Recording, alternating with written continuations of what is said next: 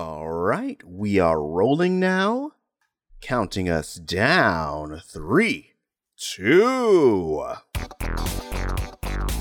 You're listening to Missing Out with Lex Michael and Tari J. Let's start the show. Hello there, Misketeers. Welcome back to Missing Out. I'm Tari J. I'm Lex Michael. And if this is your first time listening, what we do here is we introduce each other to different media, whether it be movies, music, television, spoken word, books, experiences, things that have built us up as people, and we hope that in sharing it, it builds you up. We are the retrospective that is introspective. I, I hope that you picked your word choice and your grammatical presentation properly in that intro, Tari J, because you know that uh, even the merest faux pas is unacceptable and would have to be corrected. Yes, I am aware, and so I have chosen all of my words very specifically. Oh shit. Oh, you done yeah. you done did it now. You you pronounced a word in a fashion that is is not uh, the societally agreed upon pronunciation of that word, and I don't like it. So I'm going to hide in your closet with scissors uh, until you find me. Uh, I will spend all week in there if I have to. We're we're in we're all in quarantine, so like I don't know how often you're changing your clothes. I might be in there for a month, but I will I will be in there with scissors, waiting to smile and and scissor stab you uh, for your faux pas uh, at the end of this. Scissor stab sounds like a sex act, um, and I don't want it. I feel, uh, I feel though, if it sounds like a sex act, I feel like it is perfectly um, in line then with the sensibility of the filmmaker whose work we are here today to discuss. That's true. Uh, today, we're talking about Serial Mom by John Waters. He wrote it, produced it, directed it. It has an all star cast like Kathleen Turner, Sam Waterston, Ricki Lake. This is pre talk show Ricki Lake. Uh, Suzanne Somers makes a little appearance. It has uh, Shaggy from Scooby Doo, Matthew Lillard. Um, and it has like everyone's super duper uh, dream guy who played Scott, whose last uh, whose name I forget, uh, but he's Justin in Whalen. it. Yeah, yeah. Uh, so uh, Lex, you brought this to me. I did. Um, so uh, I know it's part of our Mother May I themed month. So uh, give us a little pitch. Tell us what its deal is. All right. So uh, fr- uh, here we go. Ready? Here's here's my pitch uh, to you. Uh, so, from noted and beloved master of filth and sleaze, John Waters, comes a story about a Leave It to Beaver esque uh, nuclear family. But the mother, though she loves her children, though she is the happiest homemaker you could ever think to meet, though she she sure does make a mean fruit salad, takes an interest in her kids' academic performance, a member of the community. She also has a couple of uh, less than savory impulses, and she has very high standards that she holds folks to. And when those standards aren't met, she well she she goes a little she goes a little sideways she has to address these things but what fine upstanding member of their community wouldn't want to seek to correct people's behavior for the better uh, and it's about uh, one woman's struggle to better her community and her family struggle to come to terms with the means by which she chooses to do that. Also, a lot of overlap thematically with our discussion last week about Scream 2, in that this is also a movie that deals very heavily with the relationship between violence and the media, both, uh, uh, as uh, Mickey put it in Scream 2, uh, life imitating art, but also art imitating life uh, as well. It's uh, especially for a John Waters movie, yes, very, there's a lot of filth, a lot of trash, a lot of sleaze, but also, I think, a pretty accessible movie as well. I think this movie's a ton of fun. So, uh, Tara, this is your first time, I believe. So I'm very, uh, very excited to hear your take on Serial Mom. You know what's interesting is I thought this was my first time seeing it, but I think I've seen either parts of it or I saw it when I was so young that I only remember the trial bit. Um, so I only remember the third act. Um, specifically, uh, this movie was where I learned the idea of you don't wear white after Labor Day. Uh-huh. Um, and I and in my brain, uh, whenever someone would talk about the moment from uh, Basic Instinct, where the lady like crosses her legs and shows her Yep. vagina, I think I was always picturing this uh, the scene from this movie where Kathleen Turner is opening and closing her legs. Um, so I have vague recollections of this movie, and I don't think I understood anything about it when I saw it. So now it's like I'm seeing it for the first time, um, but with little echoes of deja vu. Uh, and I don't think I enjoyed it. Um, like there were, I think I I really enjoyed Kathleen Turner and her portrayal of the character. I liked some of the wacky murders. Um, I think the pacing of the movie is really odd. It is. It's, Um, really, it's really strangely structured. Yeah. And I think that like I I think I get that it's a satire or like a take on an idea um but it's not really like I don't I don't I guess for me personally I don't feel like it was really like nailed in there. I think it was just like, yeah, look at all this stuff. Oh boy, look at how how crazy wacky this mom is. Ho ho ho ho. Well, it's, Um it's funny because I, I do agree with you for the most part. I think like and, and John Waters has talked about this movie as satire. And I it's it, there are elements of it there. There there's um a satirical angle on say, you know, the leave it to Beaver the leave it to Beaver style uh nuclear suburban family, I suppose. But really, as far as um pointed satire, you really don't get to any of that till you get to the the trial and sort of the last stretch of the movie. And even then, I'm not sure that I would have been thinking about it all that specifically if we hadn't just had a discussion on this show about Scream 2, which dealt more pointedly uh, and for more of the runtime with some of the same ideas that I think John Waters is playing with in the last act of this movie. Right. And this uh, movie came out in 1994, which I believe they wrapped up principal photography just as like the OJ stuff was starting.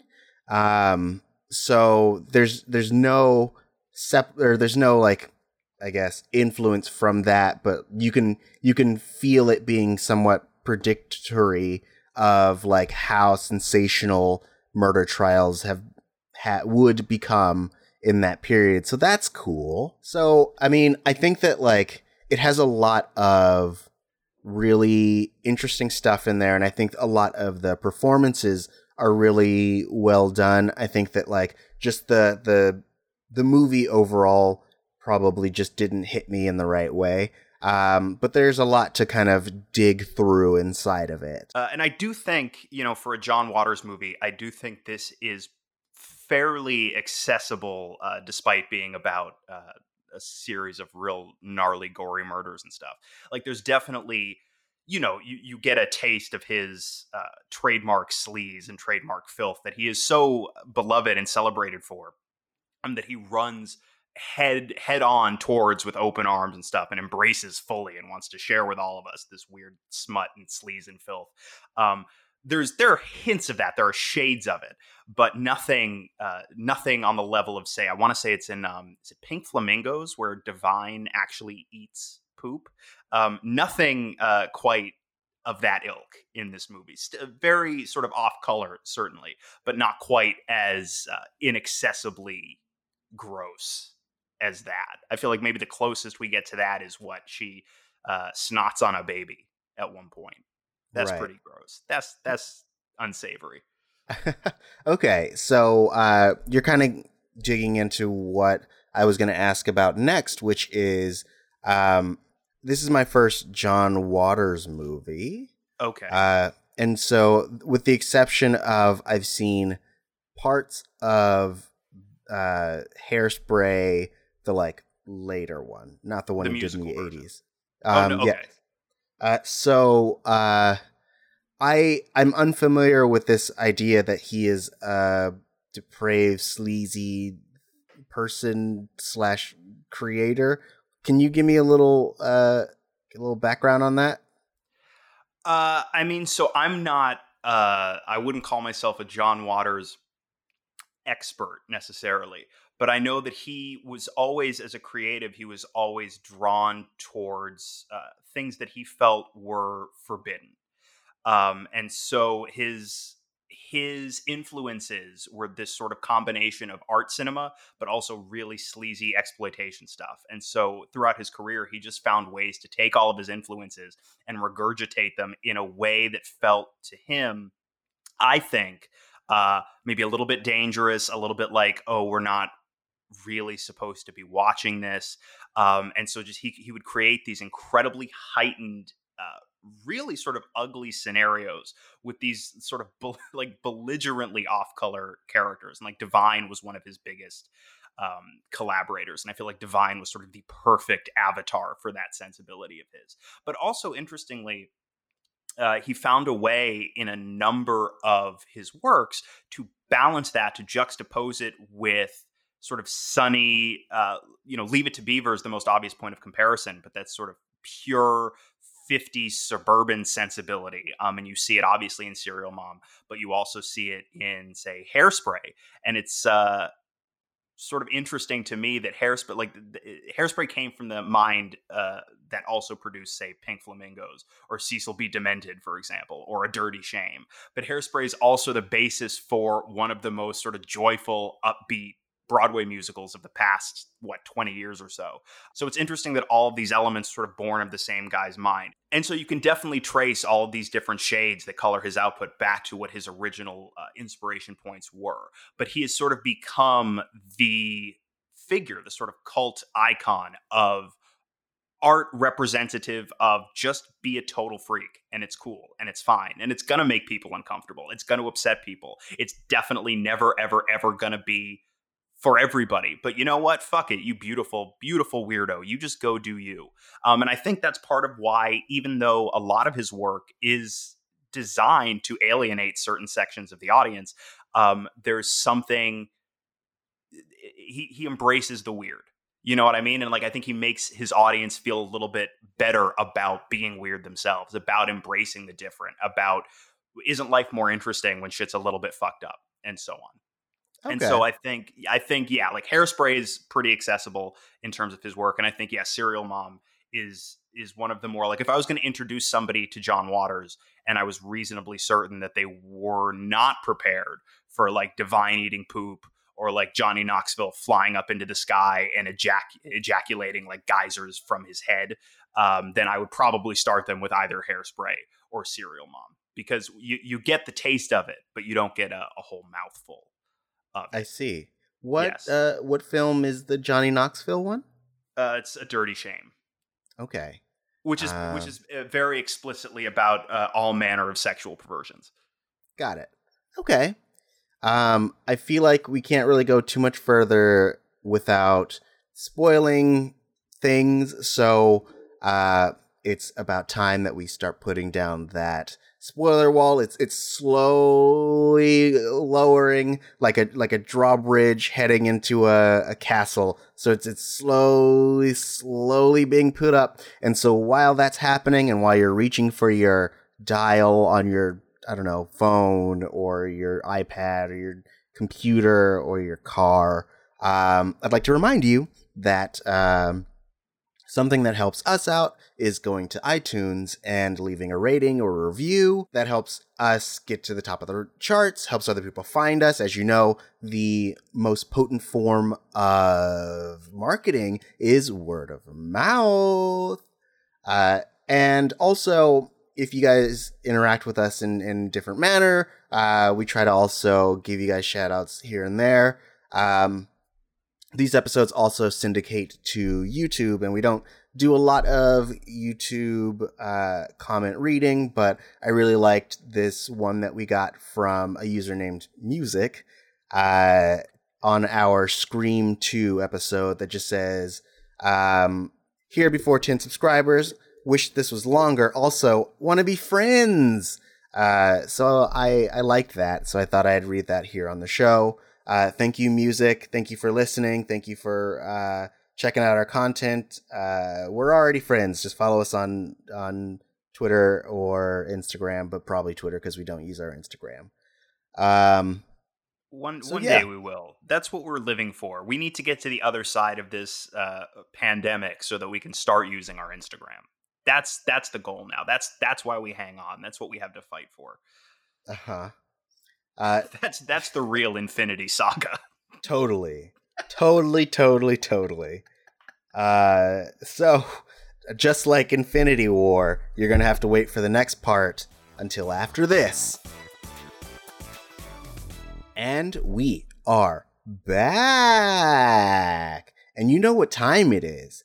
Now that with the, now that the spoiler wall is down, it's time to Bust a recap. See, as much as I like watching movies, I like even more when Tari J describes them to me in detail. So Tari J, what is what what's the deal with Serial Mom? What happens in this thing? Ah man, so much happens in this movie. Uh, I feel like I just got to hit the broad strokes because there's so many like little bitty details that I could I could just talk about all day. Uh, but if you're just coming into Serial Mom and you're like, I watched it so long ago, I was probably like eight years old, don't remember what happened. Here's your refresher. All right, so we have the uh, Stuffins, Stuffins. Uh, I can't pronounce Sutphin. Sutphin. We have the Sutphins. Um, and it's a mom, a dad, two kids. I'm sure that they also have a dog, a white picket fence. They're the the archetype for the nuclear family. However, the mommy has a secret. That mommy likes to do prank calls. She likes to make Dottie feel like shit.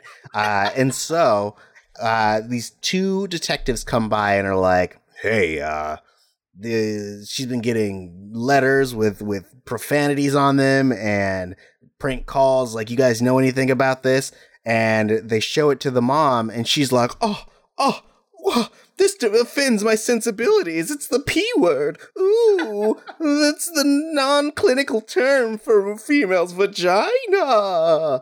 Uh, and the detectives are like, all right, all right, she seems fine or whatever. And then the younger detective is like, I'm gonna fuck your daughter. Uh, and they're like, okay, okay, goodbye, goodbye, detectives. Please go away. Uh, and now we just kind of hang out with the mom who uh, gives us, you know, context why she's prank calling this woman, and it's because she sharked a, a fucking parking place for from her, which I get. I have also had a parking space sharked for me and been like, you know what? I'm gonna make your life miserable. Um, but I'm gutless, so I never did it. But she had the balls to follow through, which I respect. Um, but from this point on, we really start to get a descent into uh, serial killer madness. You start to find out that the mom also has been reading a bunch of stuff about serial killer stuff. She has a little shrine. She keeps a binder about different serial killers. She has tapes from Ted Bundy. Like she's all in on that super duper serial killer fandom. Uh, if if if serial killers were Star Wars, she'd be at Disney every week, bruh. And so, um, then any little thing that bothers her, she decides it is the proper response to murder that person because she's ridding society of those who don't conform to the rules of society. So, this woman, she doesn't recycle, so she's going to pin all her murders on that woman. Uh, this, uh, who else is she? Oh, uh, Carl, who is too old for her daughter. He, uh, cheats on her. He's like, we're just friends, and then takes Traci Lords to the swap meet in front of her daughter's face, showing off this girl. So it's like, yo, this dude gotta go. And he gets his liver poked out from a fire poker, which is gross, uh, but also kind of cool. Uh, and then she also kills. Um, ooh, she kills a couple of her uh, her husband's clients. They're both really pissy and mean and really shitty. So you get it. You know, so they're trying to steal the husband away from bird watching time. So they got to go. And then Scotty sees her. So he's got to go. And then, uh, who was it? There was a lady who got murdered for just, uh, I don't even remember why she got murdered, but she got murdered with a lamb leg, which I thought was a really fun additional piece. So, um, but she deserved it only, and this is my opinion, for having her dog lick her feet, which I hated. I hated it so much that I was like, she also's got to go. And she does. She leaves. She is fucking dead, and I like that. Um, but ultimately, then this all culminates in uh, the detectives bringing Bev in, mostly because Bev, played by Kathleen Turner, does a great job. But um, she has no respect for covering her tracks, and so her, fingerprints are everywhere. She doesn't do anything to prevent the police from finding her. She's just real brazen about it. Um, I assume because she's like sociopathic, so she doesn't even really like view herself as doing anything wrong.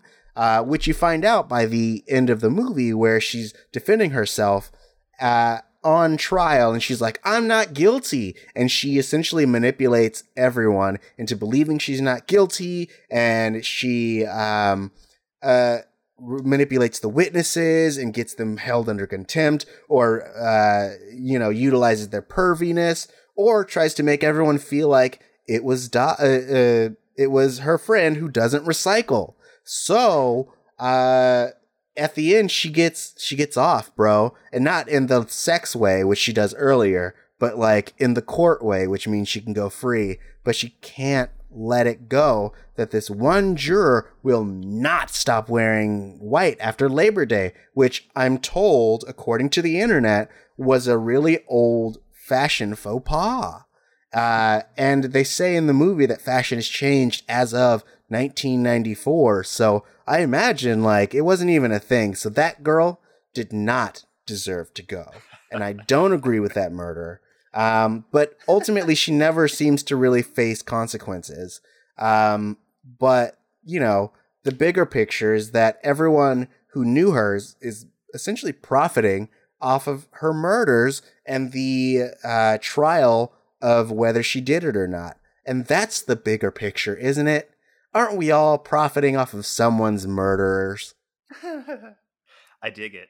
That is yeah. essentially what the movie is about. So I, all right, I want to take I want to take this in a couple of pieces because you said overall uh, this movie didn't really work for you, and I'm totally with you as far as structurally it's a bit all over the place for sure.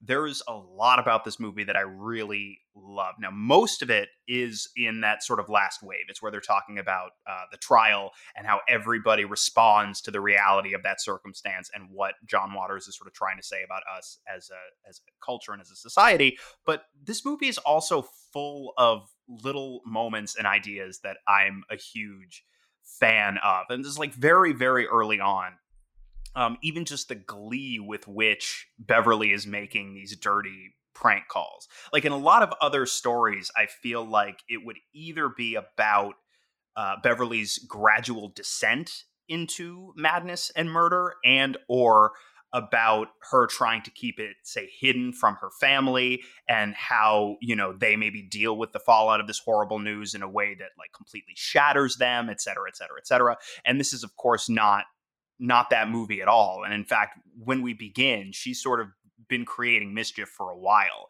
Um, we see her first her first on screen kill, I believe, is the teacher, but we don't we don't know for sure um, that she's never dabbled in violence before. In fact, I would I would argue uh, usually when murderers, especially serial killers, are committing a string of murders, like they graduate to it, right? So she's probably been, I don't know, uh, probably not killing dogs because we see that she's super friendly to the one dog in this movie, even as she uh, bludgeons its owner to death with meat.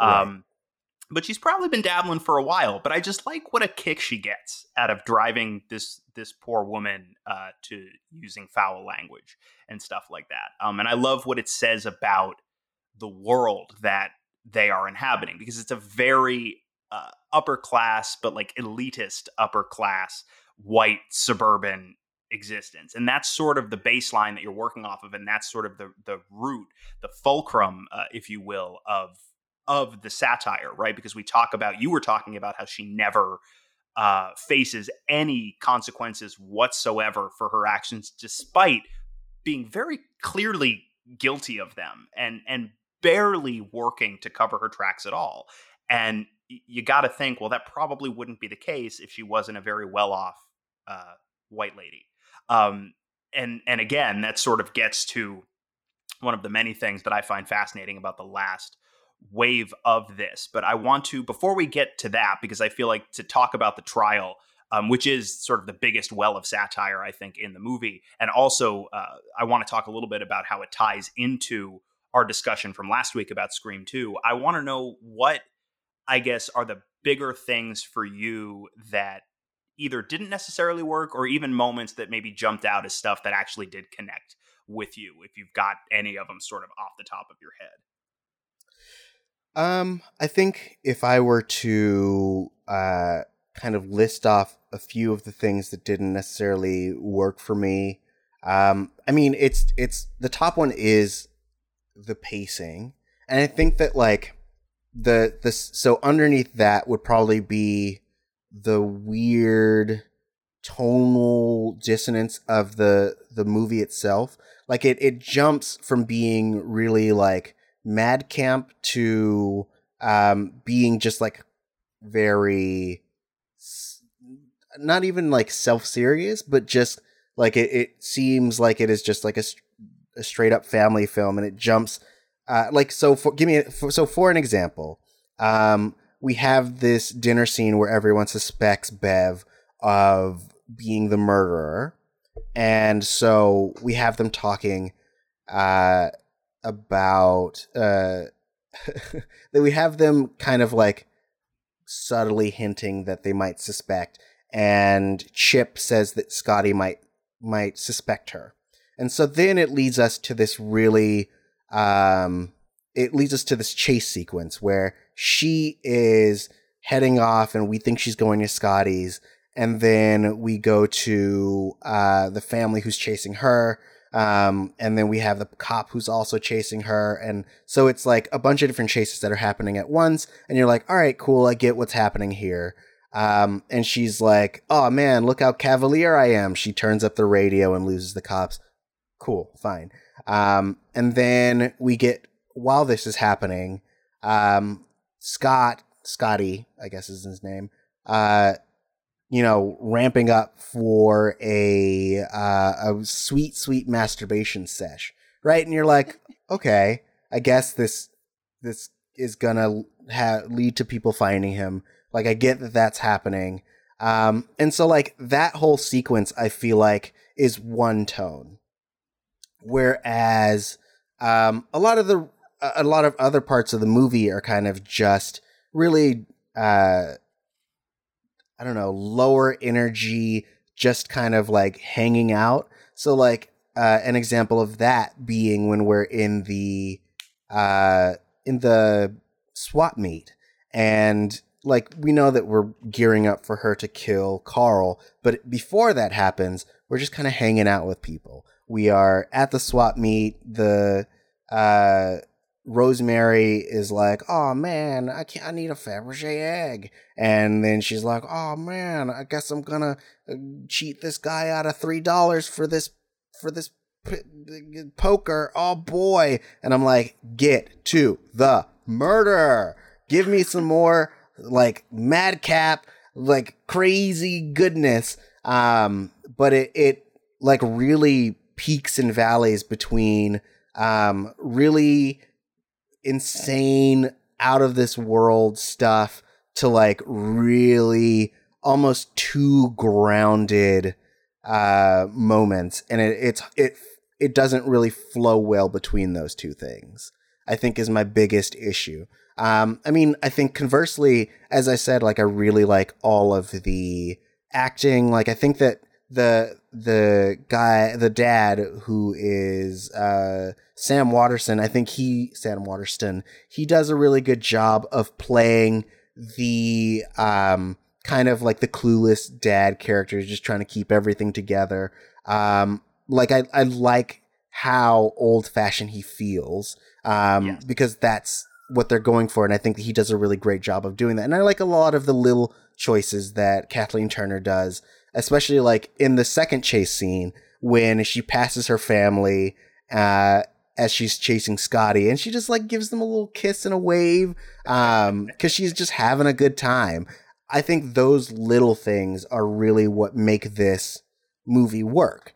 Um, I think also um, a lot of just kind of like the side characters are really interesting. Like the the two garbage men who uh, are also hate Rosemary because she doesn't recycle. They love to drink and they're on her side. They'll give her things uh, to use in her in her trial and stuff like that. Like those two are, are weird, quirky characters. Well, um, they seem like they're practically complicit like there's a version of this movie where this scene could very easily be at home where these two trash people are like her co-conspirators. Like every time she commits a murder they basically kind of run in grab the body chuck it into the back of a garbage truck and that's how she's able to keep her her spree of terror going and stuff. Like they're so on board with the idea of this woman being killed. Yeah. And when beverly in, in the least subtle way possible basically says, Well, I guess I will kill this person on your behalf. They just very silently just shoot their drinks at the same time. Like they're 100% okay with the idea of this woman literally being murdered. And they did, in fact, sort of suggest it. It's like the comment box. Like they literally just put it, took a little note anonymously, dropped it in the comment box, and are waiting for this lady to get murdered. And I like these garbage people. I want the spinoff about the garbage people. Right. Well, I mean, uh, especially nowadays, like their concerns are very prominent. They want to kill this lady because she doesn't care about the longevity of this earth. Uh, and so, like, you get it. I understand. Um, but also, like, they specifically facilitated the one big problematic section of this movie, which was the um, they it's implied that they went through the detective's trash and gave uh, Bev the I'm I'm, I'm making quotes because this is uh, all right the the transsexual themed magazine um, yes. to expose his quote unquote depravities or whatever. Um, like they specifically um, facilitated that moment just to devalue that uh, detective. So like up until that moment, they were cool with me, and then uh, they kind of messed it up. They messed yeah, it up. It's pretty. I mean, ultimately, Beverly's point is that you shouldn't judge him based on his choice of reading material. But but yes, there's a potentially quite a bit to unpack there. Um, I do like you. You referred to it as maybe like the one problematic section, and I feel like uh, for a John Waters movie, the fact that maybe only one leaps out to you in that way, uh, that's perhaps a rarity. Uh, normally, I mean, again, this is the dude who made the Divine Eats Poop movie. Um, so I feel like if if we can squeeze by with only one heavily problematic section, I feel like we're we're uh, we're beating the curve. Ah, that's good. Um, but yeah, and I think that like in the small time that you get to know Mrs. Jensen, she's the one who refuses to rewind. Mm-hmm. Um, I think that her as a character, like you get her deal, um, you get why uh, Bev wants to murder her, and they also just like keep building on. It's like in an improv scene where you endow someone with a specific feature and then they just keep on hammering that and, and building on it and being like, oh nah, this person's the worst. Um, I think that she did a really good job of portraying that as well. So like everyone in this is doing what the kids would say the most and i appreciate that Yes. Um, you talk about Mrs. Jensen. Um, so yeah, she's the one that gets beaten to death with the leg of lamb. There are layers, I think, to what she did to quote unquote deserve her fate. Now, for you, the dog licking the feet was was enough, uh, understandably so. But uh, there's there's a list of things she won't rewind the tape, which is just discourteous um, it's it, the notion, the very notion of thinking of someone other than herself is just more than her sensibilities can bear. But she also gets into it with Chip, uh, Beverly's son, played by Matthew Lillard, and and yes, she's going out of her way to punish uh, perceived faux pas of all sorts. But it seems like what really sticks in her craw more than anything else is when somebody uh, either speaks ill of or uh, sort of demeans or is rude to one of her children. So uh, when Mrs. Jensen sort of calls him a name, I think calls him like son of a psycho. That's maybe the final straw, but something that would have played uh, very differently in 93 uh, than it does now that really does stick out is that she's returning ghost dad and they make a point of having her stop and and turn to Chip's friend and say, "Oh, I just love Bill Cosby movies." And now, of course, given what we all know about uh, the gentleman in question, uh, and of course, I'm applying the term "gentleman" very loosely, in the loosest possible sense. In fact, um, it it adds this other layer. So, like, oh yes, this this woman is just a variety of of different kinds of of ugly. Ugly just sticks to this person. Um, right. And so, yes, in the in in a puritanically moral universe as most horror movies uh, seem to be situated in. Yes, I feel like there's a list. There's a list of offenses that that Beverly may uh, see fit to punish and stuff. Right.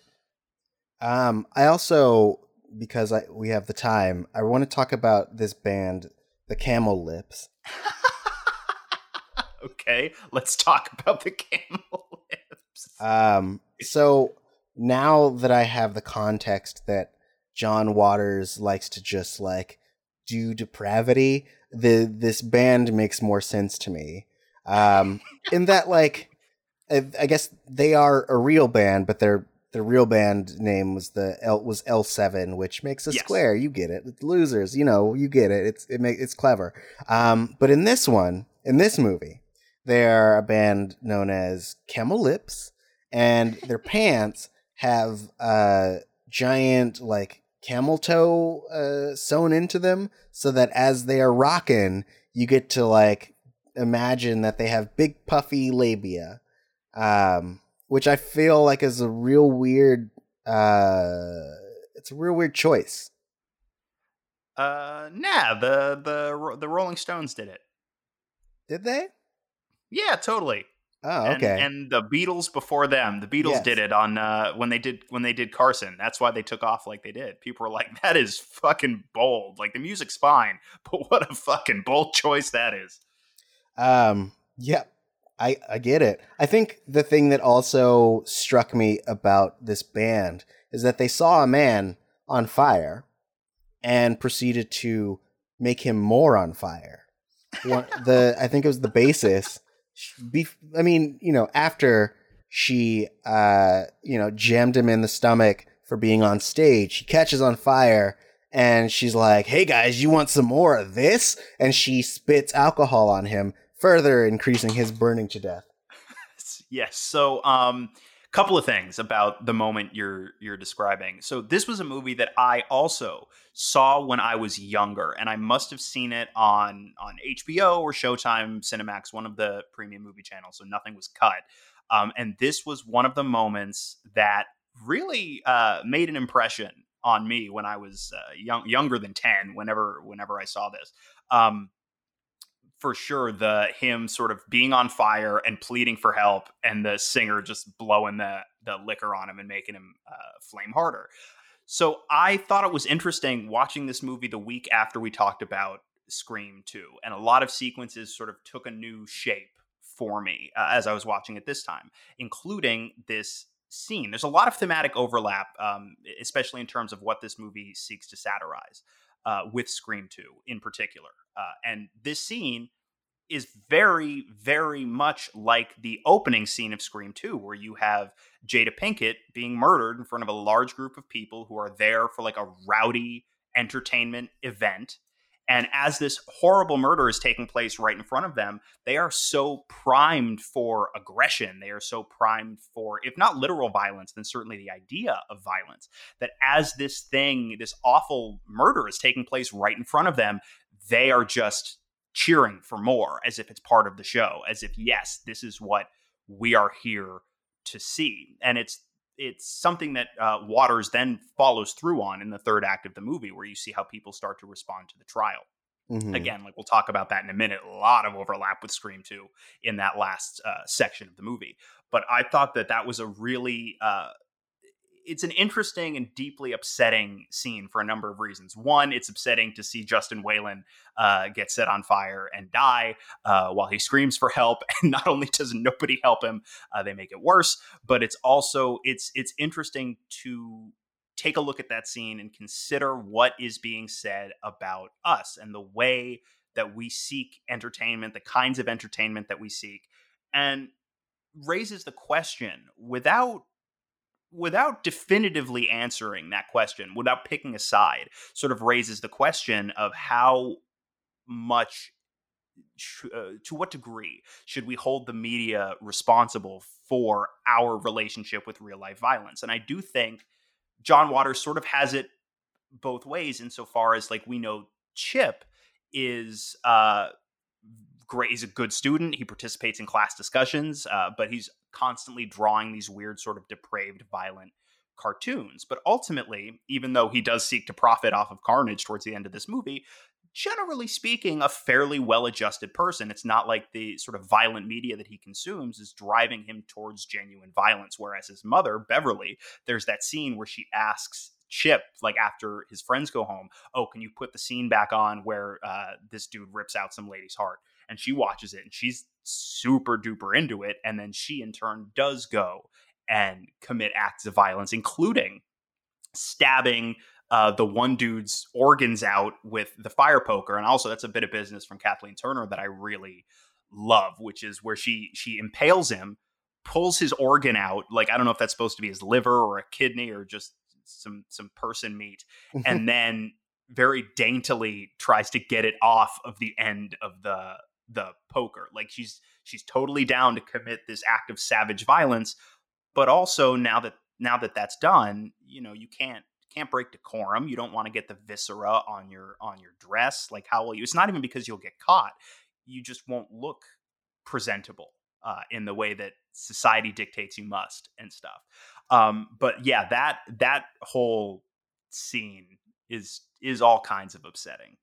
it's all kinds of upsetting. I agree. Um, I think we should now start talking about the trial. Yes. Um, so this, as you were saying, is the moment when we get a lot of our satire, and and we see how uh, the people in Bev's life, with the exception of her husband, who's just kind of like trying to figure out what to do, um, everyone else is finding a way to really profit off of this and, and better themselves using the fact that their mom is now infamous. So you have uh, Matthew Lillard's Chip. Uh, he's basically got an agent and he's like trying to find places that'll do interviews. Like even get that moment between um, uh, what is the guy? Oh, uh, Carl's brother where he hits him and Chip's like, that's cool. That's cool. But do you want to do an interview? And the guy's like, I already have, I already have two agents, but like, I need to do some cool like video stuff. And he's like, I got you, my dude. Uh, and you see that uh, Misty uh, is essentially selling merchandise for her mom and like the serial mom brand. Um, she's also getting it in with some photographer. They're doing so much sex, probably. but you also you also see that serial mom sort of becomes this aspirational thing. Um, she becomes, in a way, a bit of a f- sort of feminist media hero, and so uh, uh, this is the biggest point of overlap for me with with the thematics and the satirical bent of Scream 2, which is uh, we're we're we spoiled the crap out of out of Scream 2 last week. Uh, but if you missed it, Beverly in the third act of this movie is sort of like if the killers in Scream 2 were victorious, but also if Mickey and Mrs. Loomis were one character essentially. Like this is like Beverly gets to essentially live what Mickey's dream was, Right. but gets to do it with the sort of the the veneer of niceness of uh, having a place in well off society that Mrs. Loomis would bring to it as well. Um, and it's it's sort of interesting. It's really interesting for me to watch these two movies.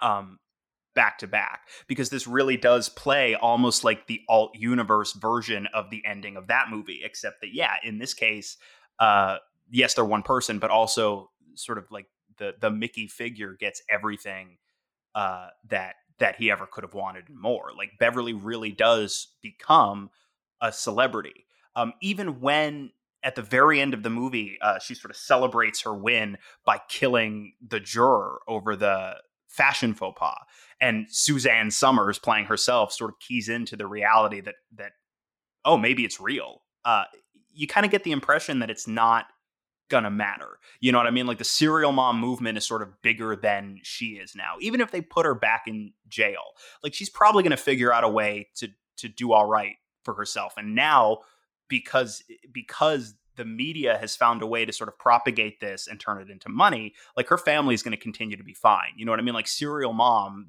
is basically a, a brand now in this world. Like she she's sort of she's ultimately victorious. And then on top of that, she's so great at gaslighting the hell out of everybody. Like like you were talking about earlier, she effectively uh, working as her own counsel just systematically discredits every single person that is there to testify against her. And like you, much of this uh much of this business is what I remembered most from seeing this movie years and years and years ago. Um, her goading uh, this the poor lady she prank called into swearing uh, in front of the court enough times to be held in contempt. Mhm. The stuff about like her sort of baiting the pervert guy by spreading her legs open and closed and sort of making her skirt flop up and down and stuff like that made an I maybe was like nine when I saw this, and yeah, that that type of thing definitely makes an impression. Right. but um but yes how how effectively she plays everybody plays on their sensibilities plays on their sympathies. And then yeah the way she and her entire family game the media. This is also around you know like true crime had obviously been a thing in media before this but it was becoming a phenomenon in a way that hadn't really existed before and it wasn't too long after this right that that like the OJ trial happened and it's sort of like you know reality really sort of bore John Waters out on pretty much everything that he was playing with, um, especially in the third act of this movie.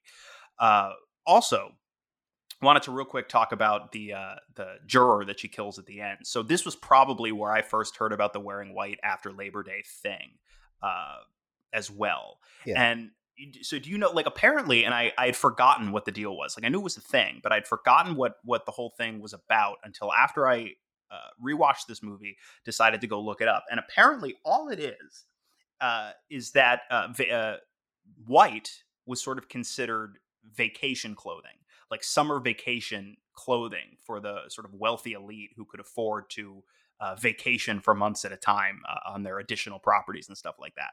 And so uh, when vacation season is over, you are not supposed to dress in a manner that denotes uh, leisure all the time. Uh, so it was considered a big fashion faux pas, but it was basically a totally arb- arbitrary rule. This is my understanding. A totally arbitrary rule, essentially uh, designed to weed out the have nots from the haves. Because if you're a have, you'll know this rule. It's like if you know not to wear white after Labor Day, well, then you you know the club rules. So maybe you belong at this table. But if you are uh, fashion ignorant enough, then clearly you're not one of us. If you're wearing white after Labor Day and stuff like that, and then like the elitists do, they they create uh, a completely arbitrary made up rule and then demand that everybody else follow that that rule. Right. But also, uh, this juror, if I'm not very much mistaken, this is the juror that's played by uh, Patricia Hearst, Yes. and Patricia Hearst is that Patty Hearst of the famous uh, Patty Hearst kidnapping. hmm The uh, I believe she's the granddaughter. Is she the granddaughter of William Randolph Correct. Hearst? Uh, the yes, the the ultra famous sort of uh, uh, yellow journalism uh, media magnet who is also the the basis for the Charles Foster Kane character in Citizen Kane. Um, this is obviously not a not a podcast about that real historical event, but it's a fascinating fascinating story, and I, I highly encourage uh, whoever might be interested to go look up the story of the Hearst kidnapping because it is fascinating. Um, and yeah, and after that, uh, when when her life started to get back to something recognizable as normal, yeah, she did uh, she did a few movies. Yeah, Good for her. which is pretty cool. Um, I mean, and I think the irony of it being that I believe her trial was also very heavily publicized and and very like uh news media covered so i i assume that that was like a nice little wink or a nod uh to that. Uh but do you have any last thoughts about this movie before we start to wrap up? Uh, I'm glad I found an excuse to revisit it. I hadn't recalled um, until rewatching it how how, how many of these things, uh, many of these scenes, many of the lines of dialogue were sort of hardwired into a very deep part of my brain, like from when I was nine years old and didn't know how to process any of this shit. I think um, Kathleen Turner is brilliant in this movie, and she was she was the the name, she was the get for John Waters. It was her signing on that actually got the movie greenlit in the first place, and I feel like this is just such a dream part for her. Like Kathleen Turner feels like as an actress, she's genetically engineered to play a character just like this. Big smile, white picket fence, happy homemaker, but also on a dime can turn and be real dark and real sinister without breaking the big smile, you know?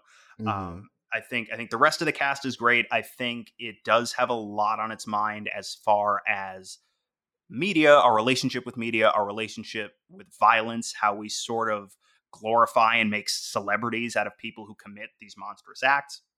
Um, and I like, see, I sort of like the tone, and I think some of the stuff that I like is some of the same stuff that that sort of turns you off about it because I agree there is a lot going on tonally in this thing and and a lot of the elements seem as though they're a bit at odds with each other but for me i feel like it feels like water's taking these disparate tones putting them in a blender and creating a new sort of like a muddy juice out of these disparate parts. And to me it ends up feeling like one tone. It's it's a multifaceted tone i guess you could say but it ends up feeling like one tone. And and knowing john waters and knowing kind of the types of movies he makes i i feel pretty comfortable looking at this movie going yeah this is all on purpose. Like for better or or worse your mileage may vary of course. To me it's like oh this is clearly all on purpose. And i love uh I think one of my favorite things about John Waters, maybe my favorite thing about John Waters, is that that's his whole deal. Whether it's uh, leaning a little bit more in the direction of being wholesome and relatable, or it's leaning aggressively in the direction of being really gross and sleazy and alienating. He's very much just like, look, like this is what fascinates me. This is what I find interesting. This is what I find, uh, in a way, sort of relatable, either intellectually or emotionally, or maybe from my lived experience. Although, given a lot of the content in his movies, hopefully not from his own lived experience. But he just sort of puts it right out there. And it's like, look, take it or leave it. This is a pure expression of my psyche. This is just what's going on in my brain. And here it is. Uh, if you like it, great. If you don't, go fuck yourself. And I appreciate that. And we don't, because we don't get, I feel like we get less and less of that all the time. And I love that, uh, you know, even if John Waters isn't making movies as frequently as he used to, I love that the dude is still out there reminding us that it's as long as you're not actually hurting people, it's not only okay to just be the total weirdo freak that you are, but it's important. You know what I mean? Like if you don't give yourself room to be that weirdo, nobody's going to create that space for you. Mhm. Um, so I, I really appreciate that about John Waters, the guy, and also about um, about his work. And he's also uh, the dude. He got memed uh, a little while ago because he's a hardcore bibliophile. Like, dude loves books, and it's he, the the meme was something to the effect of like, if you go home with somebody at the end of the night and they don't have any books, don't fuck them. That's John Waters, um, and I love him for that as well because he's right. Um, so I guess before we we sign off, I guess I want to get your final thoughts uh, as somebody who who clearly found things to appreciate about this movie, but was maybe not quite as taken with it as I am. Um, uh, I guess uh, if you had to tie it all up in a bow, uh, how would you do that? I mean, uh, I feel like I've kind of expressed my my overarching thoughts. I think that uh, I recommend people watch it at least for the performances. I recommend that people uh, kind of take in, especially uh, when you were talking about this idea of having kind of a, a first foray into John Waters material. I think that this probably is, based on your descriptions, a really good place to start. So I think that it has that going for it. Um, uh, yeah, I think all of those things. I don't know if I will come back to it, um, but I do like the things that I remember from it, and I like that I got to re-experience them with a better context, which is wholly what the show is about. So I love that it's on brand, baby. Uh, oh, the the one last thing I guess I I do want to hit explicitly um, and it really is sort of the cherry on top. It's sort of what ties all of the things uh, thematically together that he's satirizing. Um, obviously, Beverly is the matriarch of the most sort of leave it to Beaver style family that you you could think of. I mean, that's sort of exactly what they're uh, sort of drawn in the mold of. And I love that when her whole family this very leave it to beaver style clan when they find out that mom is a serial killer not only does it not break them as people not only does it not break up the family but in fact they they pretty much all try to figure out how to cash in like the dad not quite as much but the kids are so game immediately mm-hmm. to cash in on the notoriety of their serial killer mother and i feel like that is a fairly scathing indictment of of Americans and the American family. And I sort of I, I feel inclined to applaud him for that. Good job, John. You yeah. did it. Would you say that they were asking, Mother, may I make some money? I did it. I found a way to do it and I did it. Cool. All right. Thanks, guys, for uh, joining us on Missing Out. Um, Lex, Michael, where can people find you? Uh, I'm on Twitter and Instagram at the Lex Michael. Awesome. And you can find me at Tari J, T A R I J A Y. But most importantly, you could find this podcast on Twitter at Missing Outcast. That's M I S S I N G O U T C A S T. Speaking of Twitter, we got a suggestion for our Mother May I month. And so we decided to call an audible and we are going to be doing Cherry Falls, a movie from 2000 starring Brittany Murphy. This was a suggestion by Lisa underscore McNapp on Twitter, and I'm looking forward to checking it out. Apparently, uh, the uh, killer has a super legit reason that they're doing what they're doing. So uh, I'm so down. Um, also, if you guys have suggestions for uh, monthly themes for months coming up. That could be June, July, August, September. You know how months work. Uh, you can let us know. Same place, same time, Missing Outcast, M I S S I N G O U T C A S T, and we will try to make things happen. Uh, but until then, this has been the retrospective that is introspective. And now you have a new perspective. Get in the car, losers. We're going to the Camel Lip Show. Aw, yeah.